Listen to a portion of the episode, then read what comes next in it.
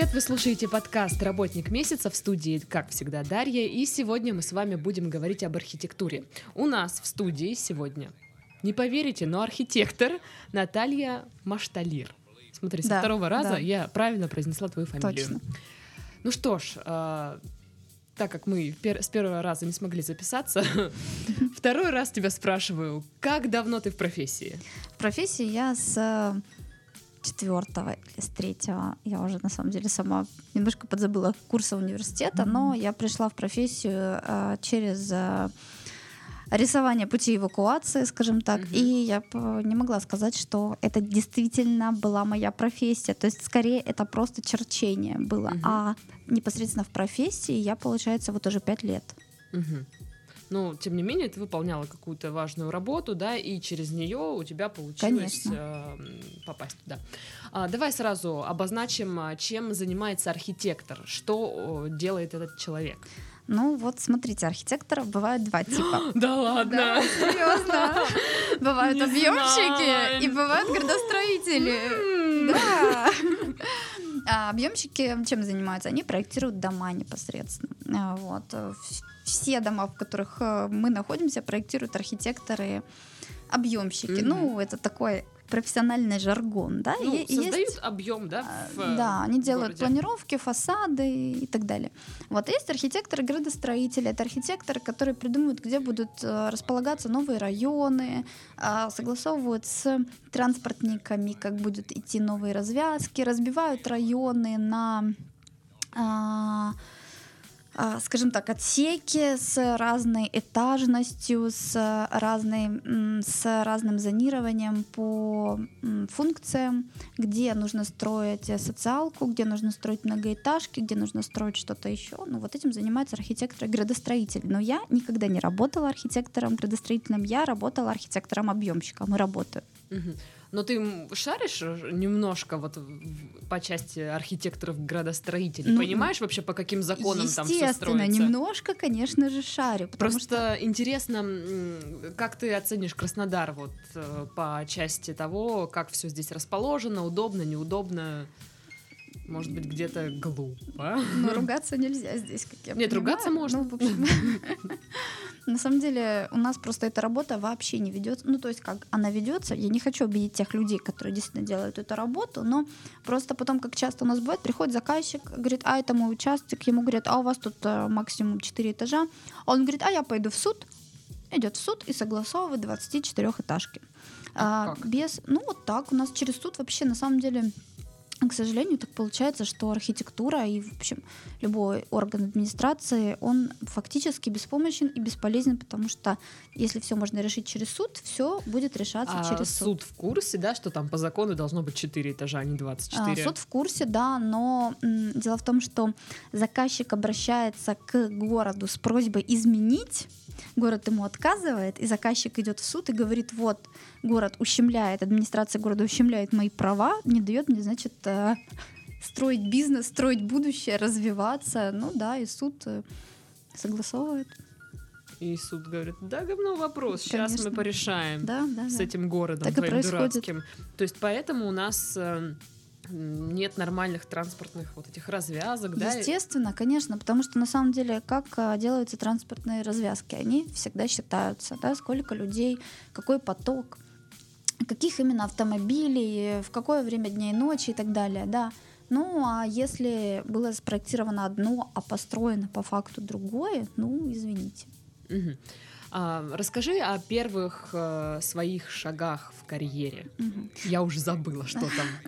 В общем, я пришла читать лекцию в типографию, это культурный центр, по поводу а, мирового опыта в паркостроении, так сказать. Мгм.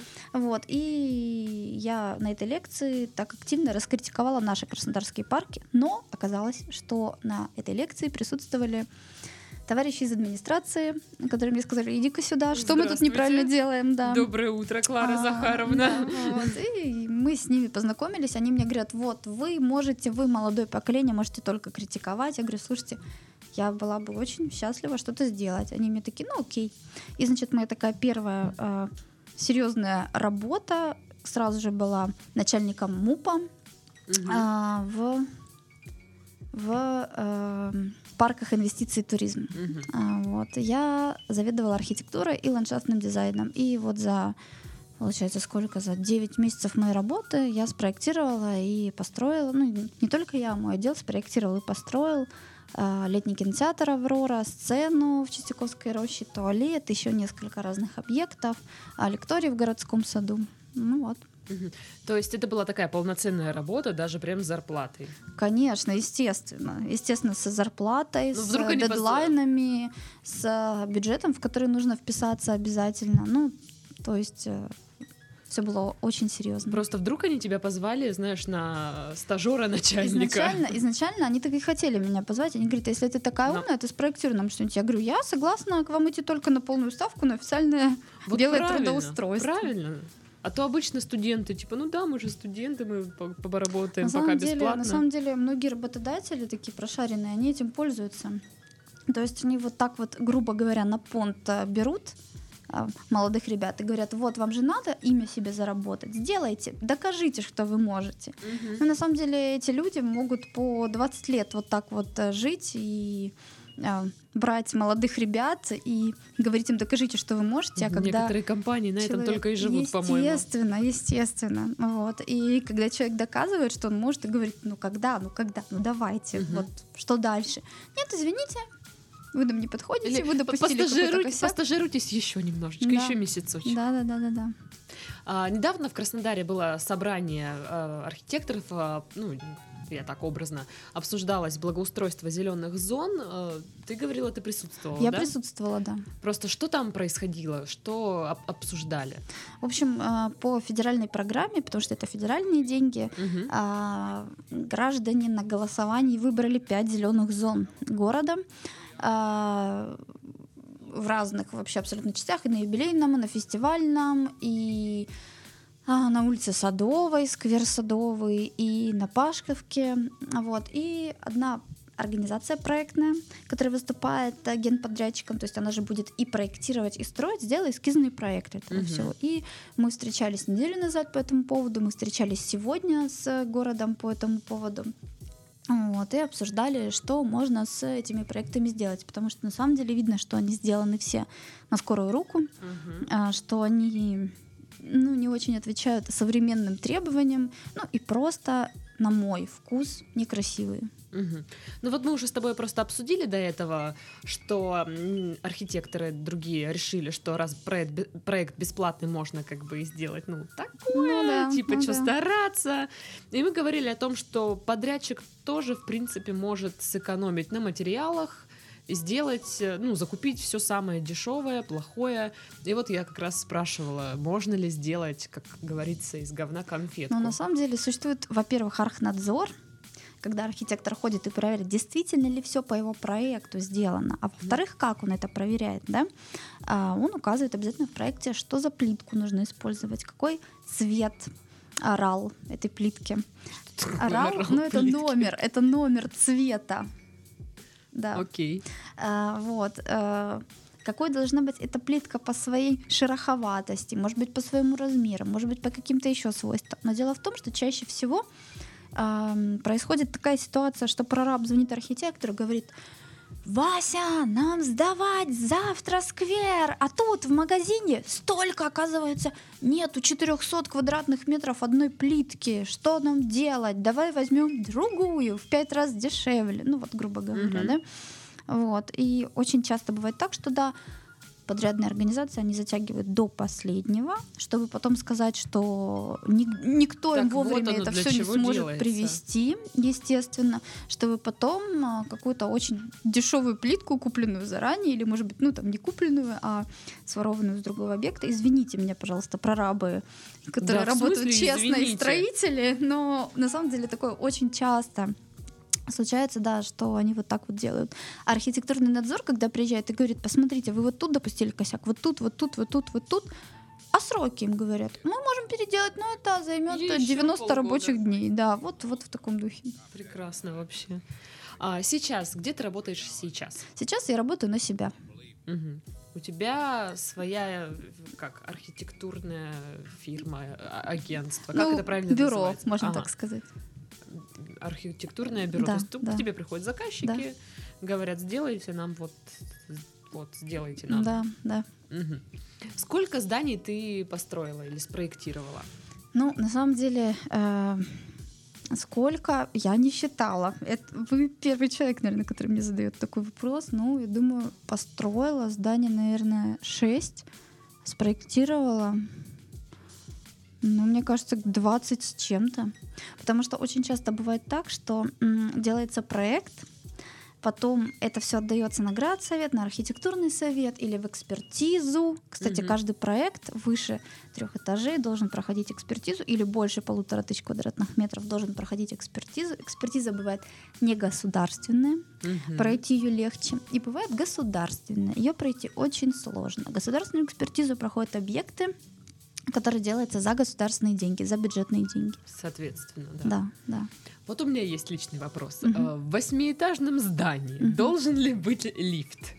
Жилое здание. Ну, да, должен быть, конечно, естественно. Ага. А если его там нет? Ну, если нет, то Это это, плохо. очень большие проблемы, да. У всех жителей восьмого Особенно этажа. для тех, кто живет да, на восьмом, седьмом этаже. Да. Просто, видимо, этот дом, он э, строился изначально, разрешение получалось на строительство частных домов, так часто делается. Потом строится многоэтажка. Дольщики говорят, ай-яй-яй, почему вы нам не согласовываете, не вводите в эксплуатацию, какая плохая администрация. Они выходят с плакатами. Администрация этот дом согласовывает, а люди потом живут, ну, вот, вот так. Вот так, как я.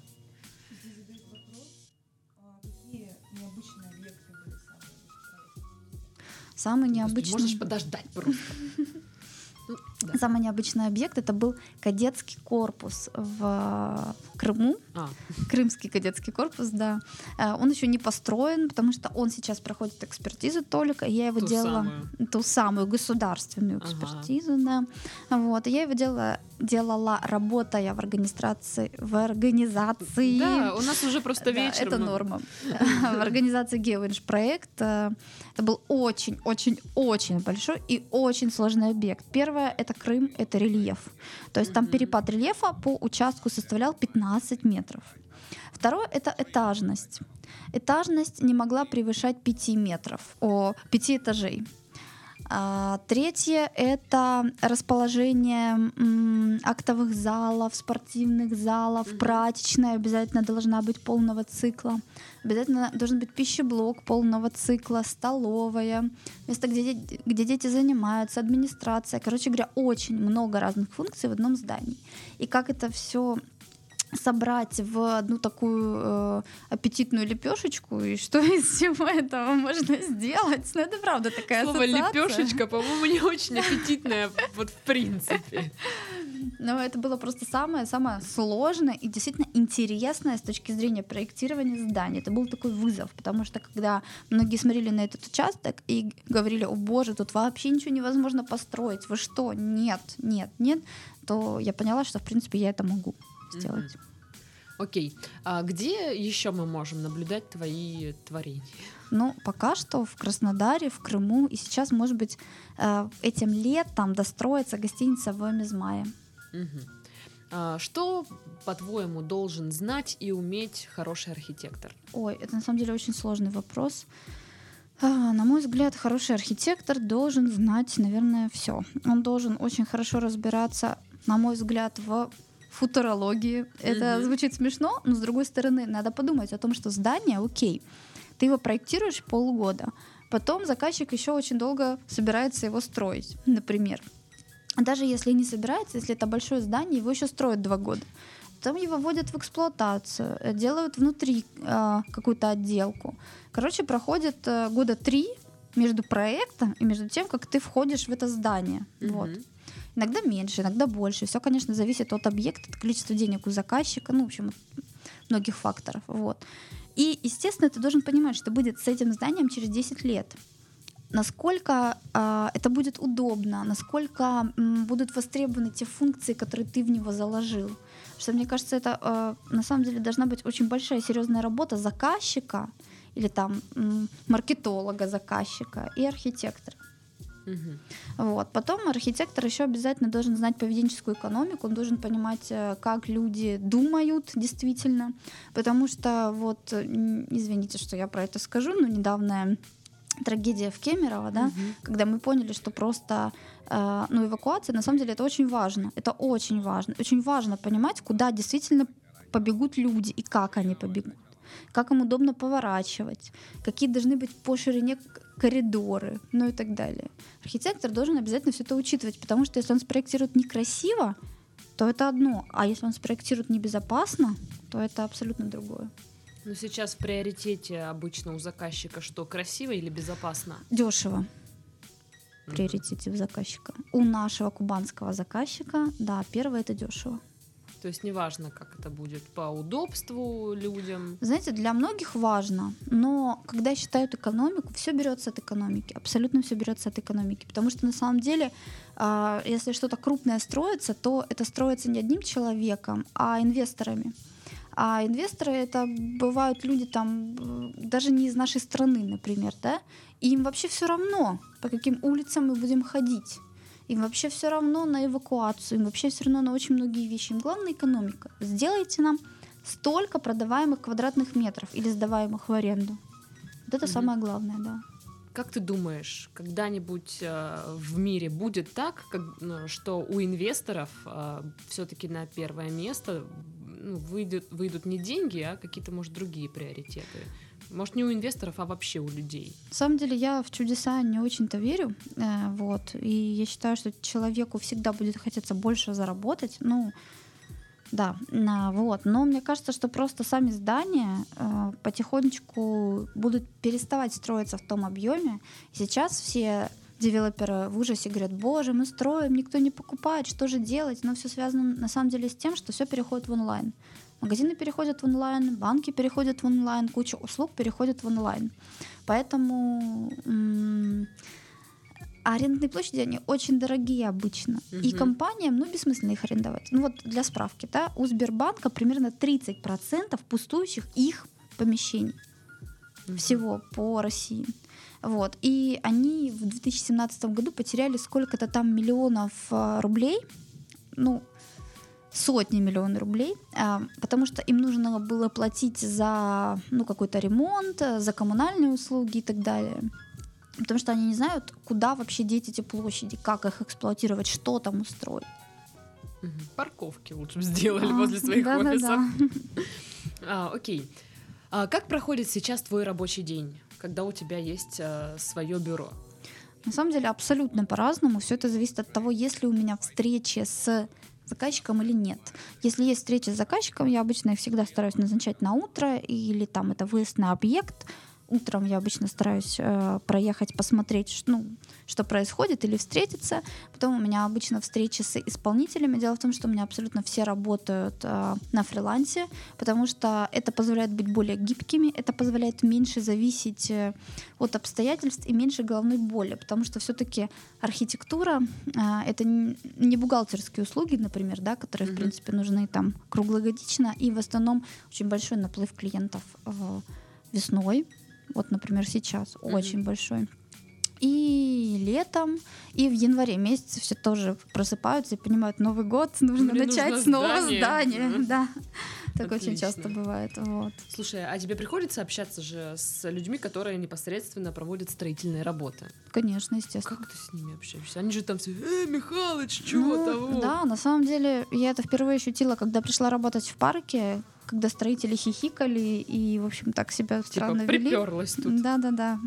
Девочка после института. Мгм. Вот. Но потом, после, наверное, месяца работы, я на самом деле очень жесткий человек, несмотря на свою Ты их наружность. обматерила. Я их не обматерила, нет, я с ними очень вежливо разговаривала. Ну зачем? Мне это, в принципе, не нужно. Есть другие, более интеллигентные способы Тебе унижения. специальный матершинник для этого. Иван, прошу. И Нет, пошел. на самом деле они прекрасно понимают обычный русский язык, просто когда у тебя есть не просто инструменты угрозы или там мата, чего-то еще, а когда есть именно инструменты ну, взаимодействия, то есть с ними и Ну, если э, твое слово решительно влияет на то, платят ли им премию или нет, вот такие вещи, угу. тогда они тебя да, начинают уважать и по-другому к тебе относиться. Да. Так, Вообще к девушкам на стройке, ну, ну так относятся. Обычно говорят, боже, зачем же вы обули такие красивые сапоги, вы же идете по стройке. Я говорю, ничего страшного, я их помою. Ну, в этом как бы ничего. Вода, мыть. Да. Это, это нормально. такого нет, да. Но людям кажется, что ты иногда слишком нарядный приходишь, хотя это твоя ну, обычная, обычная одежда, одежда, которую ты можешь запросто постирать, почистить, и в этом ничего такого нет. И на самом деле строители, многие, ну прям очень хорошо относятся, в особенности те, с которыми ты уже не первый объект делаешь, они наоборот иногда их там, например, зовут что-то построить, они тебе звонят и спрашивают, а можно сделать вот так, а ты нам можешь вот нарисовать вот это, вот это, ну, угу. то есть лояльные достаточно. Слушай, а у тебя есть э, какая-то своя команда или ты вот э, сама все? Нет, делаешь? естественно, у меня есть команда людей, да, которые делают. Причем я знаю, кто из них что хорошо делает, кто из них делает классные визуализации, рендеры, ну, то есть mm-hmm. это картинки, да, кто как здание будет смотреться в будущем, кто из них очень хорошо знает нормативную базу для того, чтобы делать планировки. Вот. Э, кто из них э, классный, скажем так, художник и может сделать классные фасады?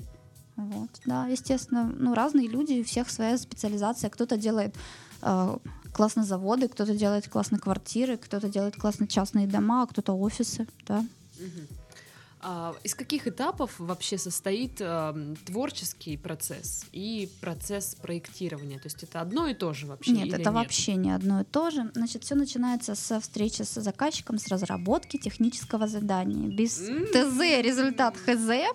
Но на самом деле я от очень крупных и известных, э, даже, наверное, вот вам э, людей слышала э, вот, например, три человека собираются, да, и говорят, вот один говорит, я хочу классику, второй говорит, я хочу там какой-нибудь, ну не знаю, что-то современное. Третий говорит, а я хочу там еще что-то. И я на них смотрю и говорю, знаете, э, может быть, вы сначала между собой договоритесь, а потом вы меня позовете, и мы с вами обсудим. Они говорят, нет, знаете, если бы мы могли договориться между собой, архитектор нам было бы не нужен. Мы бы сразу же отдали строителям, чтобы они это строили. То есть иногда бывают и такие заказчики. Но вообще, чаще всего ну и как правильно это делать, и как я всегда это делаю, заказчик пишет техническое задание. Иногда он его пишет вместе со мной, иногда я его пишу, отдаю заказчику, а заказчик смотрит, все ли там так, как хочет он, и правит. Сначала делается техническое задание. Это отдельный вид работ, и он оплачиваемый, на самом ага. деле. Да. Ну, потому что это, наверное... Это отнимает много да, времени, и это, это все-таки работа, это моя работа, да потому что я использую свои компетенции для того, чтобы сделать это техническое задание. Окей, хорошо. После разработки технического задания мы делаем эскизный проект. Эскизный проект включает в себя что? Это примерно мы садим здание на участок. То есть у нас есть план участка, и мы примерно ну, располагаем здание на участке. Потом мы делаем планировки, делаем фасады, делаем 3D-шки, Вообще я работаю в BIM, то есть это архитектура, в которой ты, например, не можешь подвинуть дверь на плане, чтобы она у тебя не подвинулась на фасаде. Угу. То есть это такая интеллектуальная система э, сложная. Я на загрузилась. Самом деле, да, и на самом деле все архитекторы вот в Европе, в США работают в BIM. Только, мне кажется, в России остались люди, которые еще работают в 2D. И даже я слышала от старших коллег На такое мнение, рисуют. да, что э, значит 3D убивает настоящую архитектуру. Говоришь, ну а как же? А компьютер не убивает настоящую архитектуру, а книги не убивают, там, я не знаю, устное творчество. Ну, в общем, но мало толку от этих разговоров. Вот. После эскизного проекта, после его утверждения. Эскизный проект, кстати, еще обязательно должен быть утвержден архитектурным советом. Ну, если это не ваш частный дом, а какое-то вот общественное здание. Mm-hmm. Вот, архитектурный совет а, утверждает или не утверждает, дает какие-то рекомендации по доработке. Вот. Потом ты делаешь стадию П. Стадия П — это, собственно, проектная стадия которая, наверное, занимает процентов 60 всего времени, особенно если ты проходишь экспертизу, особенно если ты проходишь государственную экспертизу. Да, это прям вообще очень весело. И тогда уже, да, это уже, в принципе, никакого творчества. Нет, но все-таки неправда, есть творчество, но это творчество техническое.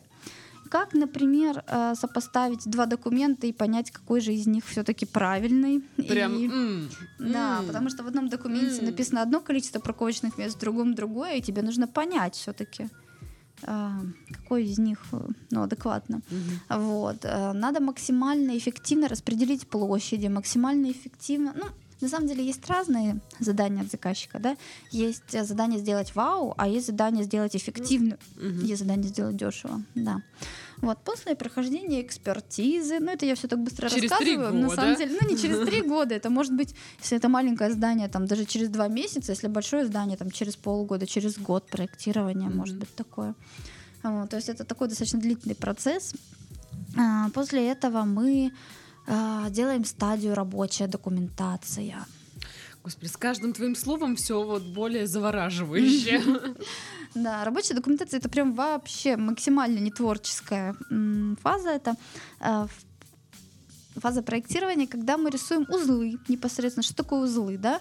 Это вот, ну, например, как у вас эм, э, не знаю, подоконник вставляется в стену, грубо говоря. Но это, Ага. конечно, очень утрированный пример, да. Но это, например, вот как у вас идет э, воронка с кровли, да, внутренний, внутренний водосток внутренний водосток с кровли, и как он а, соединяется, как он не выпадает с помощью чего, и с помощью чего не просачивается влага.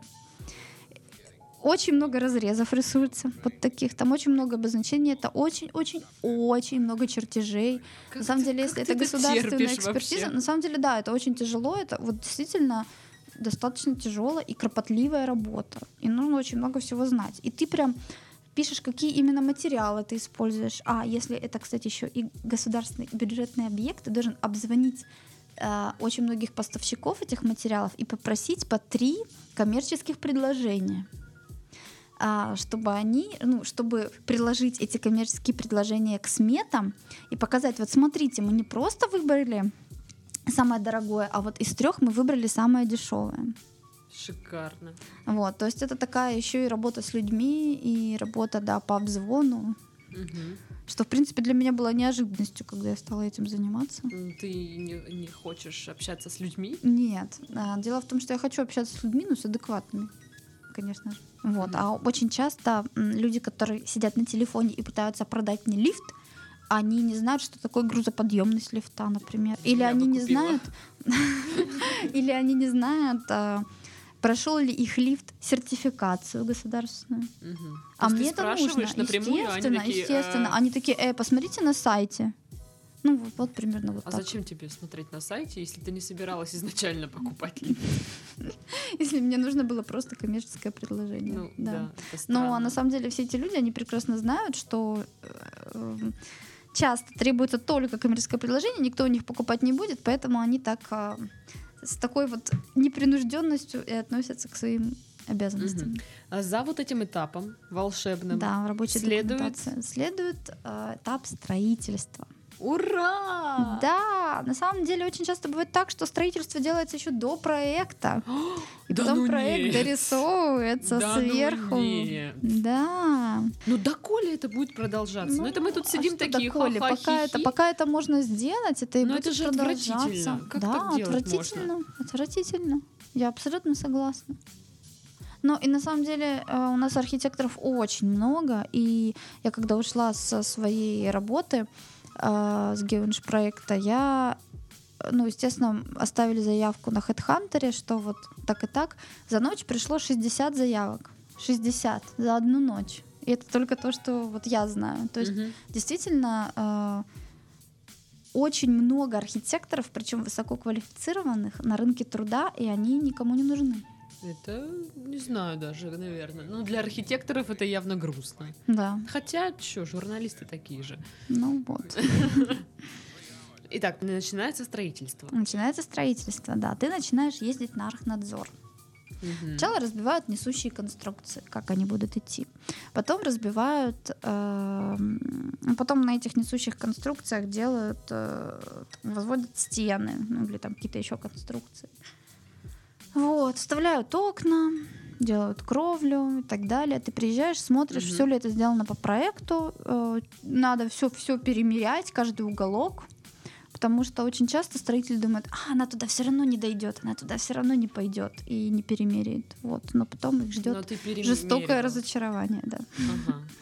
И как они будут переделывать? Естественно, будут переделывать, да. Прям перестраивать? Прям, ну, иногда а, просто а, в чем дело? Когда это действительно очень сильно влияет на что-то, да, Мгм. то есть, например, мы не пройдем, нас не в- введут в эксплуатацию, например, из-за этого их косяка. Или, например, если мы таким образом уменьшаем а, площадь нашего здания, или если есть прям ну, какие-то действительно очень серьезные нарушения, всегда переделывается. Мгм. Построили, прошли все проверки, все, можно жить. Ну, то есть... Ввели в эксплуатацию, Да, да, да. прошли кучу есть это- страданий. Это да, можно здание жить. может уже функционировать. Да, да, подвели все коммуникации. Да. И тебе отдают вторую, вторую часть денег. Или Нет. как? А, Если бы было так, наверное, я бы вообще работала за бесплатно, к сожалению. Мгм. А, Я стараюсь делать так. Я стараюсь э, с каждого этапа брать сначала предоплату, а потом полную оплату. Ну, например, эскизный проект, да, я беру предоплату 50%, и потом постоплату уже по факту еще 50%. Иногда беру 30 и 70, если сумма большая, достаточная, объект, ну, серьезный. Какой самый дорогой был твой проект?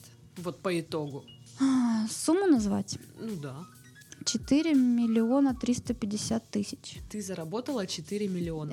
Э, Я, ну нет, Э, заработали люди, ну и я в том числе, которые на меня работали. Там же на самом деле здание проектирует не один архитектор, Мгм. проектирует очень много людей. Ну сколько там? Человек 20? Конструкторы, ну 15. И на 15 человек разделить 4 миллиона. Ну да, Это много. это немного, учитывая длительность проектирования и налоги. Э, налоги отстой. Согласна. Окей, где берешь заказчиков? Как они э, сами выходят на тебя или ты по связям как-то? Вот до того, как я ушла в самостоятельное плавание, э, все заказчики меня находили вот как-то вот по сарафанному радио. Меня, в принципе, это устраивало, у меня их всегда было много. Вот, но сейчас я запустила свой сайт, делаю его продвижение, пытаюсь продвигать свой Инстаграм. Вот. И заказчики иногда приходят оттуда. Что они чаще всего вообще просят? Что зака- заказывают? Чаще всего заказывают э, торгово-офисные здания. Мгм. Причем они, естественно, где-то находятся на отшибе. Вот, я им об- объясняю, что на самом деле очень много. Лучше вы построите что-нибудь ну, полезное, да, или, может быть, сдайте в аренду эту землю, вы больше заработаете. Просто многие люди такой старой закалки, они говорят, вот, мы всегда строили, будем строить там, и строительство всегда будет нужно и важно, а очень много помещений даже в центре стоят пустыми и сдаются не за такие уж и большие деньги. Многие строят, и потом все это, значит, вывеска аренда еще 4 года висит на этом здании, к сожалению. А при- ну, доводилось ли тебе строить какие-то многоэтажки? вот Да, такие? о, да. Я два года только тем и занималась, что строила многоэтажки, и потом ушла в другую компанию отмывать свою карму и строить детские сады и школы Мгм. для этих многоэтажек. Да, на самом деле э, многоэтажки это была моя вторая работа. Э, Я пошла в организацию, в которой мне очень нравились несколько архитекторов, э, то, что они делают. Вот. И могу сказать так, большинство заказчиков просто хотят делать очень-очень-очень дешево. Очень дешево. И они хотят выжать максимальное количество квадратных э, метров, сантиметров, миллиметров, потому что все это оплачивается. Даже если, например, а, ты говоришь заказчику, что то решение, которое он предлагает по планировкам, что оно менее удобно, что у людей там не встанет шкаф, что еще что-нибудь, ну, короче, что это просто плохо. Он говорит, ну, мне это не важно, мне важны а я квадратные метры. заметила по своему по своей квартире, А вот. что э, заказчику явно было неважно, там какая э, Планировка. Очень часто, например, делают за счет инсоляции. У нас очень такие странные еще оставшиеся с советских времен нормы инсоляции. Делают у нас так.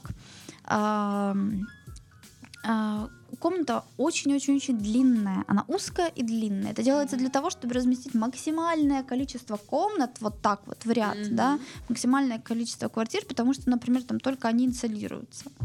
Вот. А у нас, в принципе, не важно, когда мы считаем инсоляцию, мы не считаем, какой длины комната и какой процент от этой комнаты у нас занимает освещение. Мы это не считаем, мы это не просчитываем. Мы просчитываем только то, насколько у нас широкое окно и как, сколько а, минут солнышко заходит в наше окно. Мы только это просчитываем. Поэтому вот и строятся такие монстры неудобные. А, и вот э, за какие районы ты ответственна? Ой, У нас- можно я не буду говорить? Не хочу, чтобы... Ладно, потом мне расскажешь, мне интересно просто. А, что ненавидят все архитекторы? Вот прям вот что-то такое, что, знаешь, выбесит. Только Передел- переделывать проект. А, Да, то есть это... ты сидишь с ним Ты долго? сидишь с ним очень долго, ты его вымучиваешь. Тем более заказчик тебе говорит, а, значит, эм, нет, сделай так, потом нет, сделай так, потом вы все-таки договариваетесь, сделаете, у вас подписано техническое задание, потом он к тебе приходит, говорит, знаешь, я передумал, давай сделаем вот так. А еще бывает так, что проект выкупают, и он переходит к другому абсолютно лицу, которое снова говорит, о, нет, я придумал, давай сделаем вот так. Мгм. Шикарно вообще. А, что думаешь по поводу облика современных городов? Какие Всех? есть проблемы? Ну, наверное, давай сначала про Краснодар, в принципе, а там уже как пойдет. Мгм. Ну, Я считаю, что просто большая проблема города, что у города абсолютно нет а, маркетинга. Потому что все говорят, ой, все с города, с парков уходят в торговые центры, улицы пустеют, торговые центры убивают городскую жизнь. Но нет. Торговые центры, там просто есть события, там есть, извините, туалеты, а, там есть комфортная среда, там есть где посидеть, там есть чем заняться, ну и так далее. Там а на есть улицах- кондиционер. да, вот. А на улицах у нас нету, а, ну, в принципе, ничего из вот этого перечисленного. И событий у нас не так уж и много, и эти события в основном все организованы администрацией. То есть, например, вот, ну, я на них не хожу, потому что меня вообще пугают такие огромные скопления народу. Например, как был День города, когда 222 года было, это когда было три года назад, Мгм. да. Вот. И я помню, что я села в трамвай на Красной Горького, и просто трамвай не мог сдвинуться с места минут 15, потому что была толпа покруче зомби-апокалипсиса, и было прям очень много народу. Кошмар. А, говорят, что перестали строить красивые здания, и все, что строится сейчас, но это как бы такое архитектурное, ну не, не уродство, но так вот как бы никак. Просто серые коробки строят. Правда ли это? Но на самом деле, когда говорят, что там, ой, эти бетонные здания, я спрашиваю, а вы знаете, из чего построен Рим?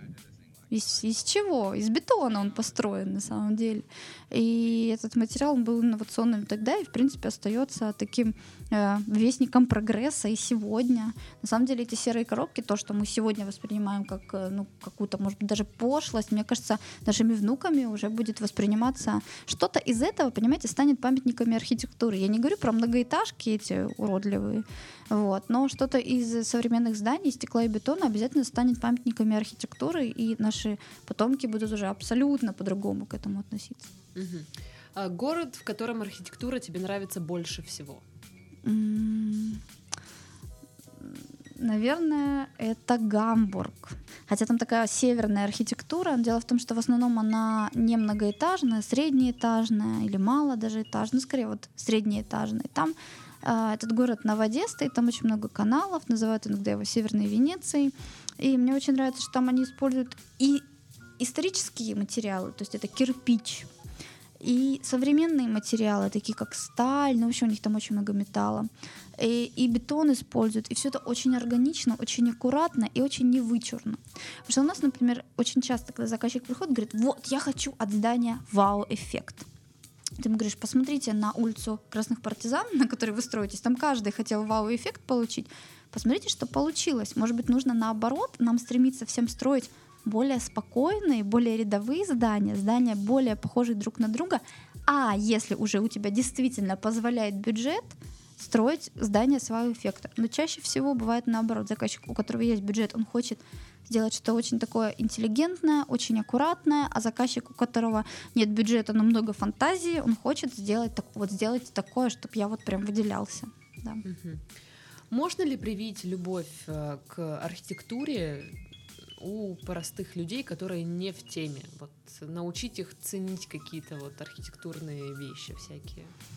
На самом деле у всех, наверное, нет, даже не наверное, а точно. Я знаю, что многих людей это вообще не интересует. Э, Часто идут там споры в, Фейсбуке о том, что э, Зачем вы строите, значит, зачем реконструировать Аврору, например, если вот э, мой сын, он там не может попасть в детский сад уже второй год, ну и так далее. То есть бытовые вопросы, я думаю, что для людей на первый план все-таки у нас на первом плане они стоят, и ну это нормально. То есть их не будет волновать, насколько здание красивое, в каком стиле оно выполнено, лишь бы оно... Ну, они, может быть, конечно, и побурчат что-то, и скажут, что ой, это мне не нравится, но главное, чтобы оно было, на самом деле. Угу. Вопросы? Вопрос, а, вопрос от меня. Угу. Сталкивались ли уже с проблематикой авторского права? Фильм про архитектора, который можно посоветовать посмотреть. И продолжаешь ли рисовать от руки? Помимо вот просто проектов, если mm-hmm. вот э, хватает ли себя еще на что-то такое?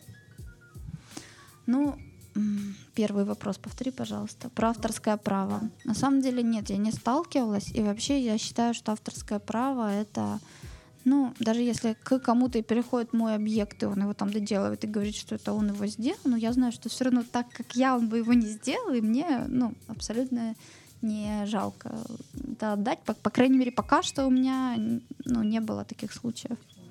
Да, да, вот. Потом второй вопрос про про фильм про архитектора. А, ну, на самом деле, мне очень нравится фильм про Бьярки Ингельса. Это такой суперизвестный архитектор, он молодой, очень симпатичный. Всем советую подписаться на его инстаграм. Девочкам, да и мальчикам, наверное, тоже. Вот. И я, к сожалению, не помню, как называется этот фильм, но если прям погуглить, фильм а, Биар Кингельс, BBC, по-моему, снимал про него фильм, прям очень интересно, и он рассказывает такие космические вещи. Мне кажется, у многих прям изменится отношение к архитектуре вообще. Вот. Ну и третий рисовать от, рисовать от руки. На самом деле, на самом деле я вообще не рисую от руки проекты. Ну нет, не так. Я рисую проекты от руки, но это скорее не проекты, а ну просто вот эскизы, наброски. Когда я ищу какую-то мысль, ну когда я ищу какую-то идею, мне проще угу. всегда это сделать от руки, э, потому что ну просто человек так думает, да, у него вот как-то вот так физиологически так происходит. Вот, но очень часто бывает так, что э, не хватает времени, чтобы даже вот поэскизировать и что-то придумать. Вот, но м- приходится рисовать сразу же на компьютере. Ну что ж, на этом мы завершаем наш подкаст. Сегодня об архитектуре нам рассказывала Наталья Машталир. В студии была с вами Дарья и Галя, как обычно. Всем до следующей недели. Пока-пока. thank you